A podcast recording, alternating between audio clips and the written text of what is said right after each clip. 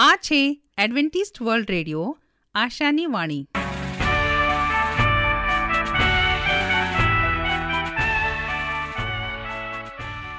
અમારા આજના પ્રસારણમાં તમારું હાર્દિક સ્વાગત છે. આજે તમારા માટે અમે ખૂબ સુંદર સ્વાસ્થિક અને આત્મિક વિચારો લાવ્યા છીએ. પણ તે પહેલાં સાંભળો, દેવની સ્તુતિમાં આ સુંદર ગીત.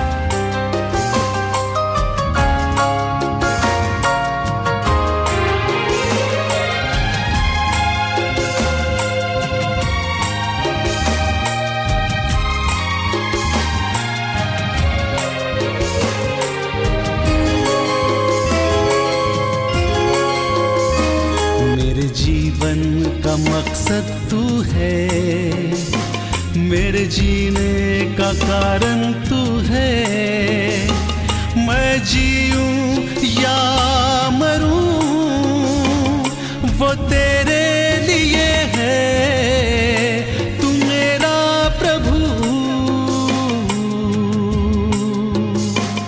मेरे जीवन का मकसद तू है। मेरे जीने का कारण तू है। मैं जीऊं या मरूं वो तेरे लिए है।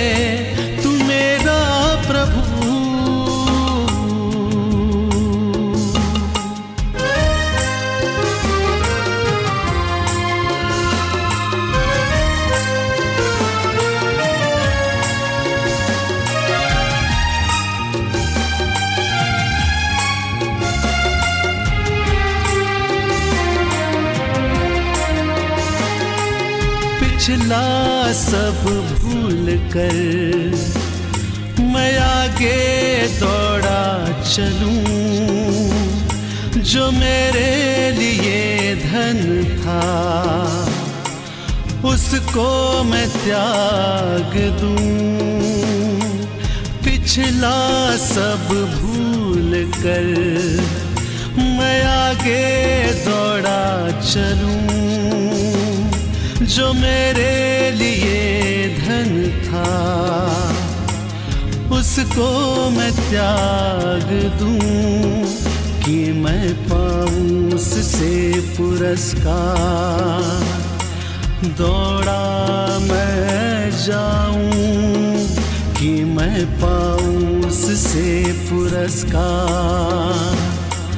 दौड़ा मैं जाऊँ जीऊं या मरूं, वो तेरे लिए है, तू मेरा प्रभु।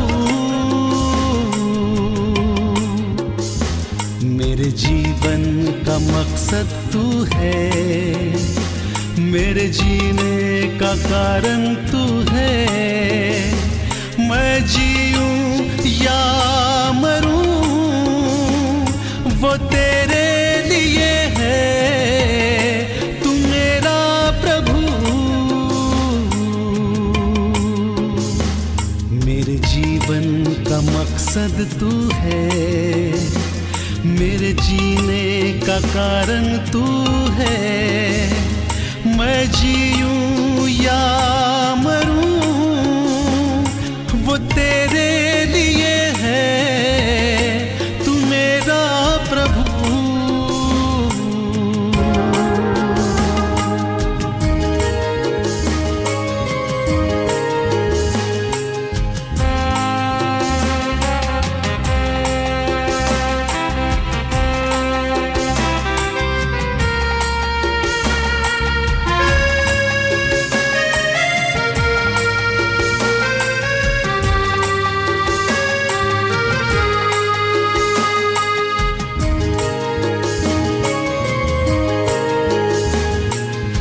मुझ पर हुई है कृपा।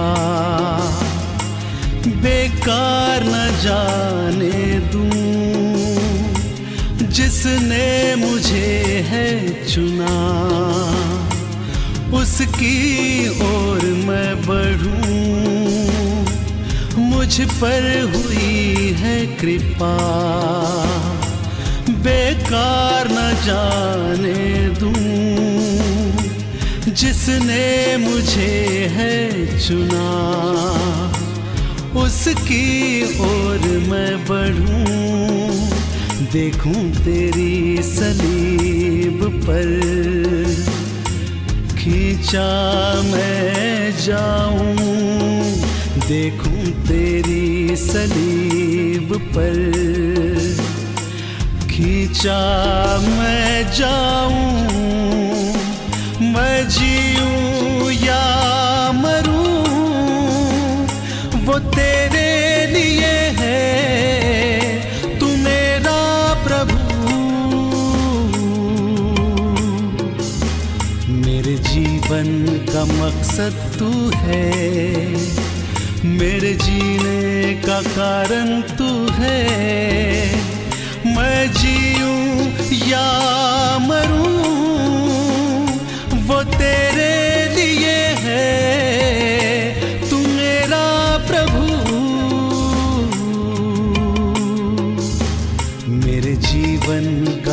मकसद तू है मेरे जीने का कारण तू है मैं जीऊं या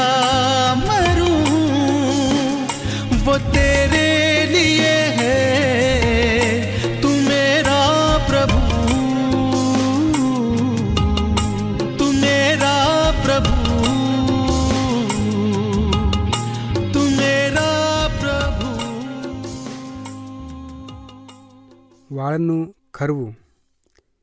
આજે આ દુનિયાના કરોડો લોકો માટે, જેમ કે સ્ત્રી હોય કે પુરુષ હોય, પણ તેમને વાળ ખરવાની સમસ્યા ખૂબ જ પરેશાન કરે છે. આજે આપણે આજુબાજુના રહેતા ઘણા લોકોમાં એ જોઈએ છે કે તેઓના વાળમાં કંઈક ને કંઈક પ્રકારે અછત, ક્યાં તક ખરવાની સમસ્યાઓ વિશે ફરિયાદો હંમેશા સાંભળવાને મળે છે. અને કદાચ આ સમસ્યા વાળમાં ધીરે ધીરે કે ઓછા ખરતા હોય, તો એ સામાન્ય છે, એ વાળ પાછા આવી શકે છે. પરંતુ જો વધુ ખરે, તો એ એક ગંભીર સમસ્યા છે. આજે આપણા આજુબાજુના લોકોમાં જોઈએ છે કે તેઓ હંમેશા આ બાબતની વિશે ગંભીરતાપૂર્વક ફરિયાદ કરે છે અને કહે છે કે ઘણા ખરા ઉપાયો છતાં પણ મારા વાળ ખરે છે અને મને કોઈ પણ પ્રકારના દવા પર હવે ભરોસો નથી રહ્યો. વાલા મિત્રો, આ સમસ્યા પાછળનું એક કારણ છે, તે એ છે કે તેઓ પોતાના વાળ સંબંધી કે પોતાના જીવન સંબંધી હંમેશા બેકાળજી બનીને રહે છે. તેઓ બેદરકાર બને છે. એના લીધે આ સમસ્યાનો સામનો તેઓએ કરવો પડે છે. હવે આ સમસ્યા સર્જાય છે તો એમના પાછળના કારણો વિશે આપણે થોડીક ચર્ચા કરી લઈએ. હવે આપણે એ જોઈએ કે આ પાછળ તણાવયુક્ત જીવન કે જેઓ પોતાના જીવનમાં હંમેશા એક ડિપ્રેશનમાં જાય છે અને પોતાના મગજ બહાર પર ઘણો દબાણ આપે છે, તેમજ તેઓનો જે ખોરાક છે તે યોગ્ય સમતોલમાં નથી, તેઓ અનિંદ્રામાં હોય છે અને શરીરના પૂરતા પોષક તત્વવાળો ખોરાક ન લેવાથી તત્વની કમીને લીધે બને છે. તેમજ વાળને દેખરેખ કરવામાં જે કેમિકલયુક્ત પદાર્થો છે, એનો વપરાશ કરવો, ક્યાંક તો પછી ખરાબ શેમ્પૂ કે સાબુનો ઉપયોગ કરવા વગેરેથી આ વાળો ખરે છે અને મોટાભાગે પાછળથી મોટું નુકસાન પણ નોતરે છે. આજે આપણે એમને ટકાવી રાખવા અને એના થકી આપણને એક સારી સંભાળ કેવી રીતે લઈ શકીએ? એ બાબત પર પણ આપણે થોડીક નજર નાખીએ.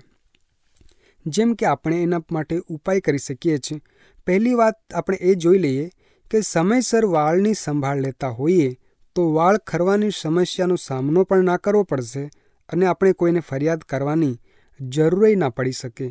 પરંતુ આપણે જ્યારે સમસ્યા મોટી થઈને ગંભીર બને છે, ત્યારે જ આપણે કહીએ છીએ કે મને વાળની સમસ્યા છે. પરંતુ આપણે એક વિચાર કરીએ કે જેમ આપણે દરરોજ પોતાની સંભાળ લઈએ છીએ, એવી જ રીતે વાળની પણ યોગ્ય સમયમાં સંભાળ લેવી ઘણી જરૂરી બને છે.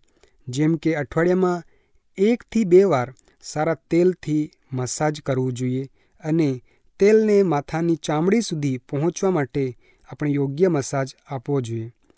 તેમજ જો વાળ તૂટતા હોય તો તેમને રોકવાને માટે ઉપાયો કરવા જોઈએ, જેમ કે આપણે જાણીએ છીએ કે માથામાં જ્યારે ગરમીનું પ્રમાણ વધવા માંડતું હોય, તો વાળ ખરવા, ક્યાંક તો પછી વાળ તૂટવાની સમસ્યા આવતી હોય.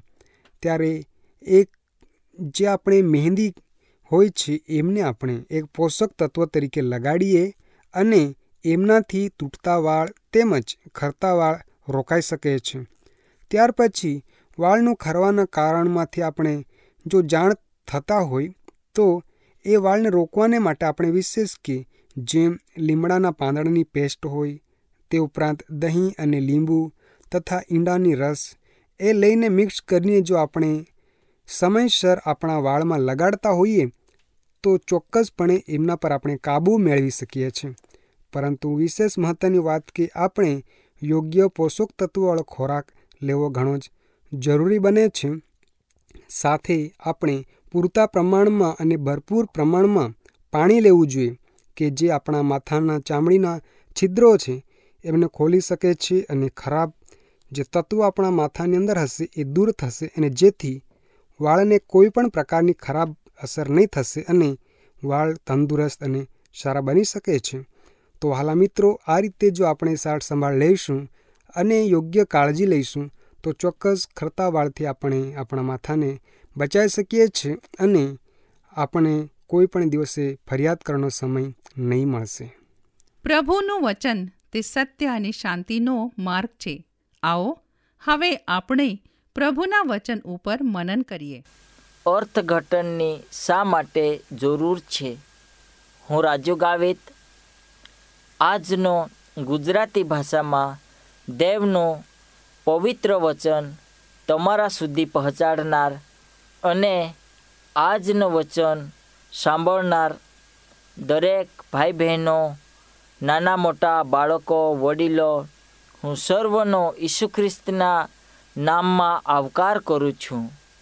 આજે આપણે દેવના વચનમાંથી શીખીએ કે બાઇબલને વાંચતા પહેલાં આપણે દરેક કાર્યને માટે, વાંચન માટે, મનન માટે પ્રાર્થના કરવી અને સમજી શકાય એના માટે દેવ પાસેથી બુદ્ધિ, જ્ઞાન માગવું અને બાઇબલ શું કહે છે તે સંપૂર્ણ રીતે મારાથી સમજી શકાય અને તેનો અર્થ સમજવા માટે દેવ મને સહાય કરે આ પ્રાર્થનાથી આપણે આજના વચનને શરૂઆત કરીએ. હવે હિબ્રુ તેનો અગિયારમો અધ્યાય અને છ કલમમાં લખવામાં આવીએ છે, પણ વિશ્વાસ વગર દેવને પ્રસન્ન કરવું એ બનતો નથી. કેમ કે દેવની પાસે જે કંઈ આવે તેણે તે છે અને જેવો ખંતથી તેને શોધે છે, તેઓને તે ફળ આપે છે, એવો વિશ્વાસ કરીએ. હવે બાઇબલના વાચનનો અર્થ એ છે કે બાઇબલનું અર્થઘટન કરવું. પરંતુ આપણે તે કેવી રીતે કરીશું? આપણે કયા મુદ્દાઓને, સિદ્ધાંતોને આપણે આપણા જીવનમાં ઉપયોગી છે એવી રીતે લઈએ? હવે દાખલા તરીકે આપણે ત્યાં જોવા મળતા વિવિધ લેખનો સાથે કેવી રીતે વ્યવહાર કરીએ છીએ? દાખલા તરીકે, તે ફોકરો આપણે વાંચીએ છીએ, તે કોઈ કહેવત, ભવિષ્યવાણી, સંકેતાત્મક સ્વપ્નો અથવા કોઈ ઐતિહાસિક વર્ણન શાસ્ત્ર વચનના સંદર્ભમાં આવા મહત્ત્વપૂર્ણ પ્રશ્નોના નિર્ણાયક અને વ્યવસ્થિત એવા નિર્ણયોમાં અર્ધઘટનની ક્રિયાઓનો સમાવેશ થયેલો છે. અમુક સમયે કેટલાક લોકો બાઇબલનો ઉપયોગ દૈવી ચમત્કાર તરીકે કરે છે. ખાલી બાઇબલને ખોલીને જે કલમો શોધવામાં આવે તેને માટે આશા બંધાય છે કે માર્ગદર્શન પૂરું પાડશે.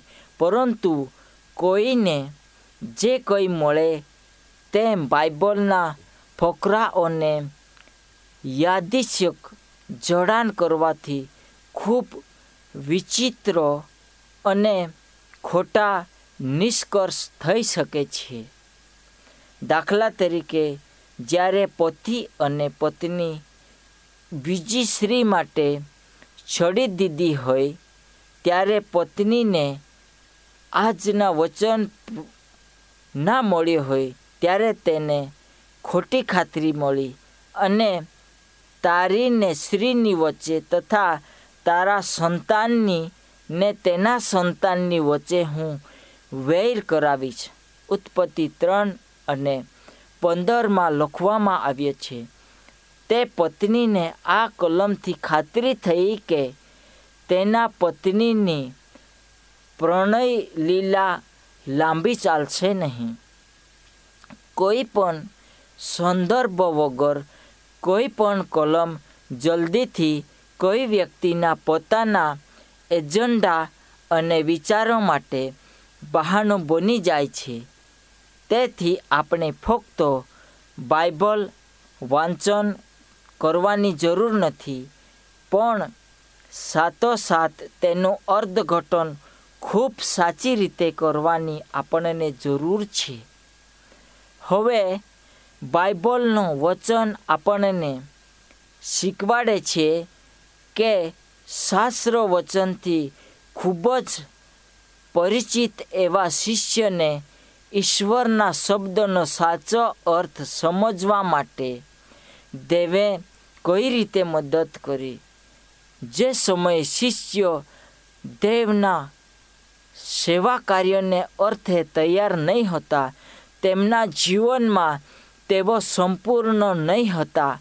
ત્યારે એકસો વીસ દિવસ તેઓ ઇંતજારમાં રહે છે. સાત સાબાતોનો ઇંતજાર કરે છે.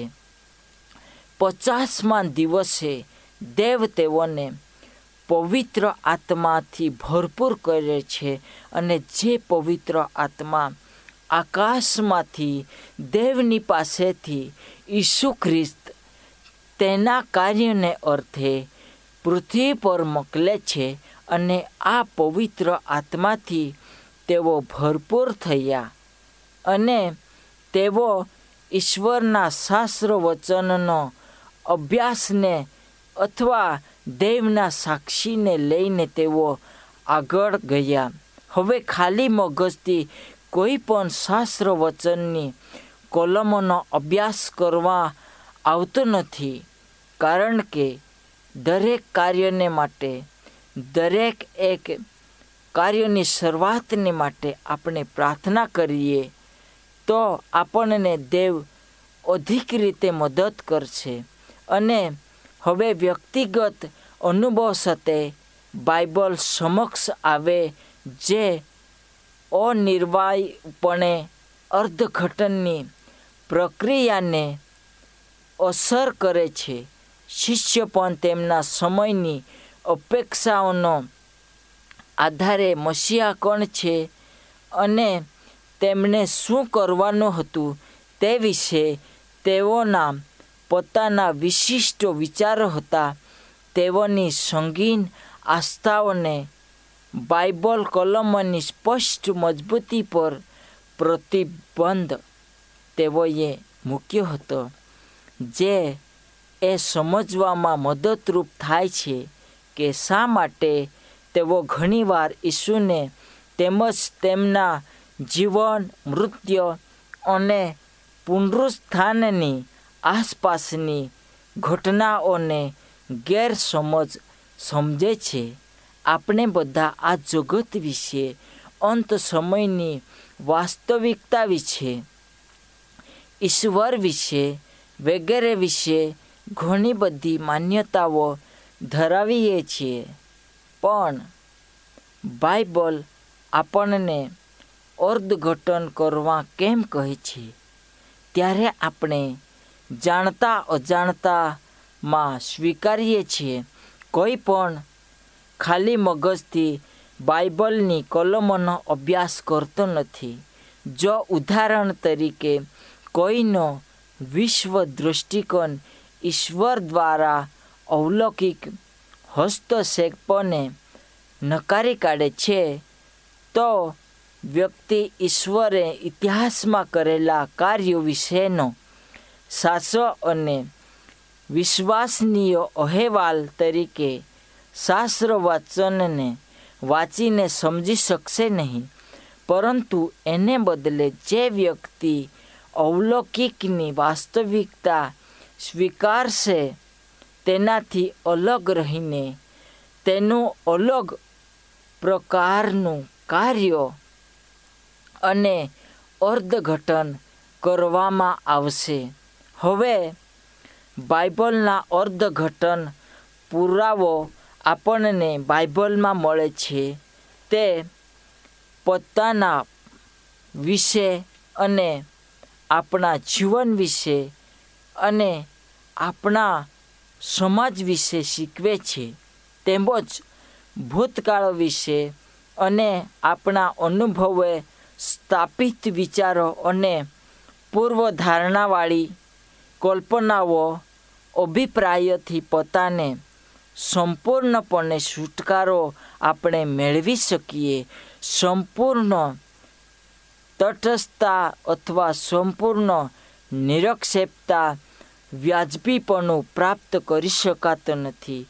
પણ બાઇબલ અભ્યાસ ધર્મશાસ્ત્રનું પ્રતિબિંબ હંમેશા વિશ્વની પ્રકૃતિ અને ઈશ્વરની પ્રકૃતિ વિશેની પૂર્ણ ધારણાઓની પૃષ્ઠભૂમિની વિરોધ થતું હોય છે અને બાઇબલ આપણને સગળા કાર્યને અર્થે તે અલગ અલગ રીતે શીખવાડે છે. પરંતુ સારા સમાચાર આપણા માટે એ છે કે જ્યારે આપણે ખુલ્લા મને અને પ્રામાણિક હૃદયથી શાસ્ત્ર વાચનનો અભ્યાસ કરીએ છીએ ત્યારે પવિત્ર આત્મા આપણા મર્યાદિત દૃષ્ટિકોણો અને પૂર્વગ્રહોને ખોલીને સુધારો કરી શકે છે.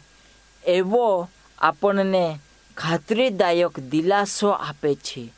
બાઇબલ વારંવાર ખાતરી આપે છે કે વિવિધ પાશ્ચદ ભૂમિકા અથવા આપણા સમાજમાં ઘણા લોકો ઈશ્વરના વચનોને સમજવામાં સમર્થ હતા અને તે જ પવિત્ર આત્મા આપણને સર્વ સત્યમાં ધરી જાય છે. એ યોહાન આપણને શીખવાડે છે. બાઇબલ અતિ પ્રાચીન ભાષાઓમાં લખવામાં આવ્યો છે. જૂનો કરાર માટે આપણને ઈસુ ખ્રિસ્તનું શિક્ષણ અને તેનું કાર્ય પણ શીખવે છે. હિબ્રુ ભાષામાં જેમાં થોડા આપણને ફોકરાઓ અરામી ભાષાઓમાં પણ શીખવાડે છે. જ્યારે નવો કરાર કોઈને ગ્રીક ભાષામાં આજે વિશ્વની મોટા ભાગની વસ્તી તે પ્રાચીન ભાષાઓમાં બોલતી નથી. અને વાંચતી પણ નથી. તેથી બાઇબલનો વિવિધ આધુનિક ભાષાઓમાં અનુવાદ કરવો પડે છે. પરંતુ સારા અનુવાદક જાણે છે કે તે દરેક ભાષાંતરમાં હંમેશા અમુક પ્રકારના અર્થઘટનનો સમાવેશ કરવામાં આવેલો હોય છે. એક ભાષાના અમુક શબ્દો માટે બીજી ભાષામાં તેને અનુરૂપ સમકક્ષ શબ્દ હોતા નથી. કાળજીપૂર્વકના અનુવાદ અને ત્યારબાદ લખાણોના અર્થઘટન કરવાની કળા અને કુશળતાને આપણને આપણા જીવનમાં કહેવામાં આવે છે. હવે આપણને અલગ અલગ ભાષામાં જ્યાં સુધી આપણે ના શીખીએ, ત્યાં સુધી આપણને બીજી ભાષાનું જ્ઞાન થશે નહીં. પરંતુ મૂળભૂત ભાષાઓનો અભ્યાસ આપણે ન કરીએ, ત્યાં સુધી આપણે આપણામાં સુધારો લાવી શકતા નથી અને જે માર્ગ પર આપણે ચાલીએ છીએ તે માર્ગની અંદર આપણે સફળતા પામી શકનાર નથી. આપણે જે શીખીએ છીએ તેનો આપણે અર્થઘટન કરીએ અથવા જે વચન આપણે શીખીએ તે બધું તેની સ્પષ્ટતા બાઇબલ પ્રમાણે આપણે આપણા જીવનમાં લાગુ કરીએ. ત્યારે આપણને આપણા જીવનની અંદર સત્ય અને દેવોનો પવિત્ર વચનનો આપણા જીવનમાં ઘણો ઉપયોગ થશે અને એમાંથી સાઠ ગણા, સિત્તેર ગણા, સો ઘણા ફળ આપણને પ્રાપ્ત થશે. આ સમયે આપણે દરેક જણ પ્રાર્થનામાં રહીએ.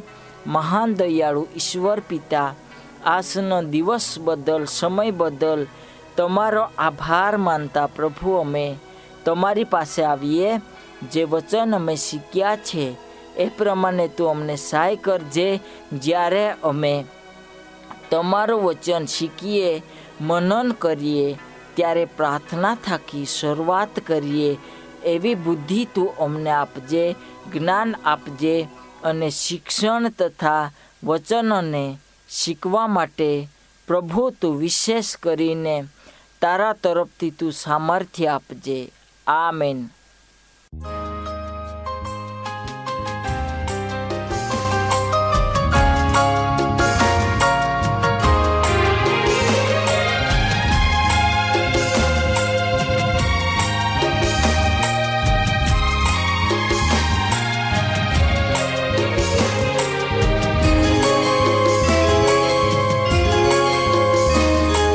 जीवन का मकसद तू है मेरे जीने का कारण तू है। मैं जीऊं या मरूं, वो तेरे लिए है।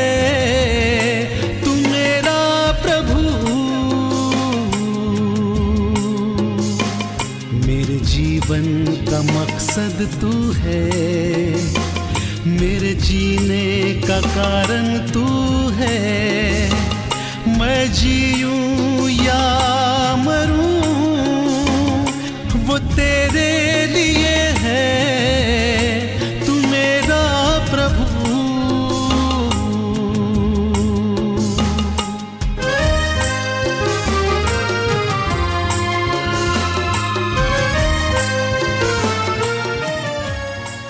સરનામું હજી એક વાર સાંભળો લેશો Adventist world radio post box number એક ચાર ચાર છે સેલેસબરી પાર્ક પુણે ચાર એક એક શૂન્ય ત્રણ સાત આ સાથે અમારો આજનો કાર્યક્રમ અહીં જ સમાપ્ત થાય છે. ફરી મળીશું આ જ સમયે આ જ મીટર બેન્ડ પર. ત્યાર સુધી પ્રભુ તમારી સાથે રહે.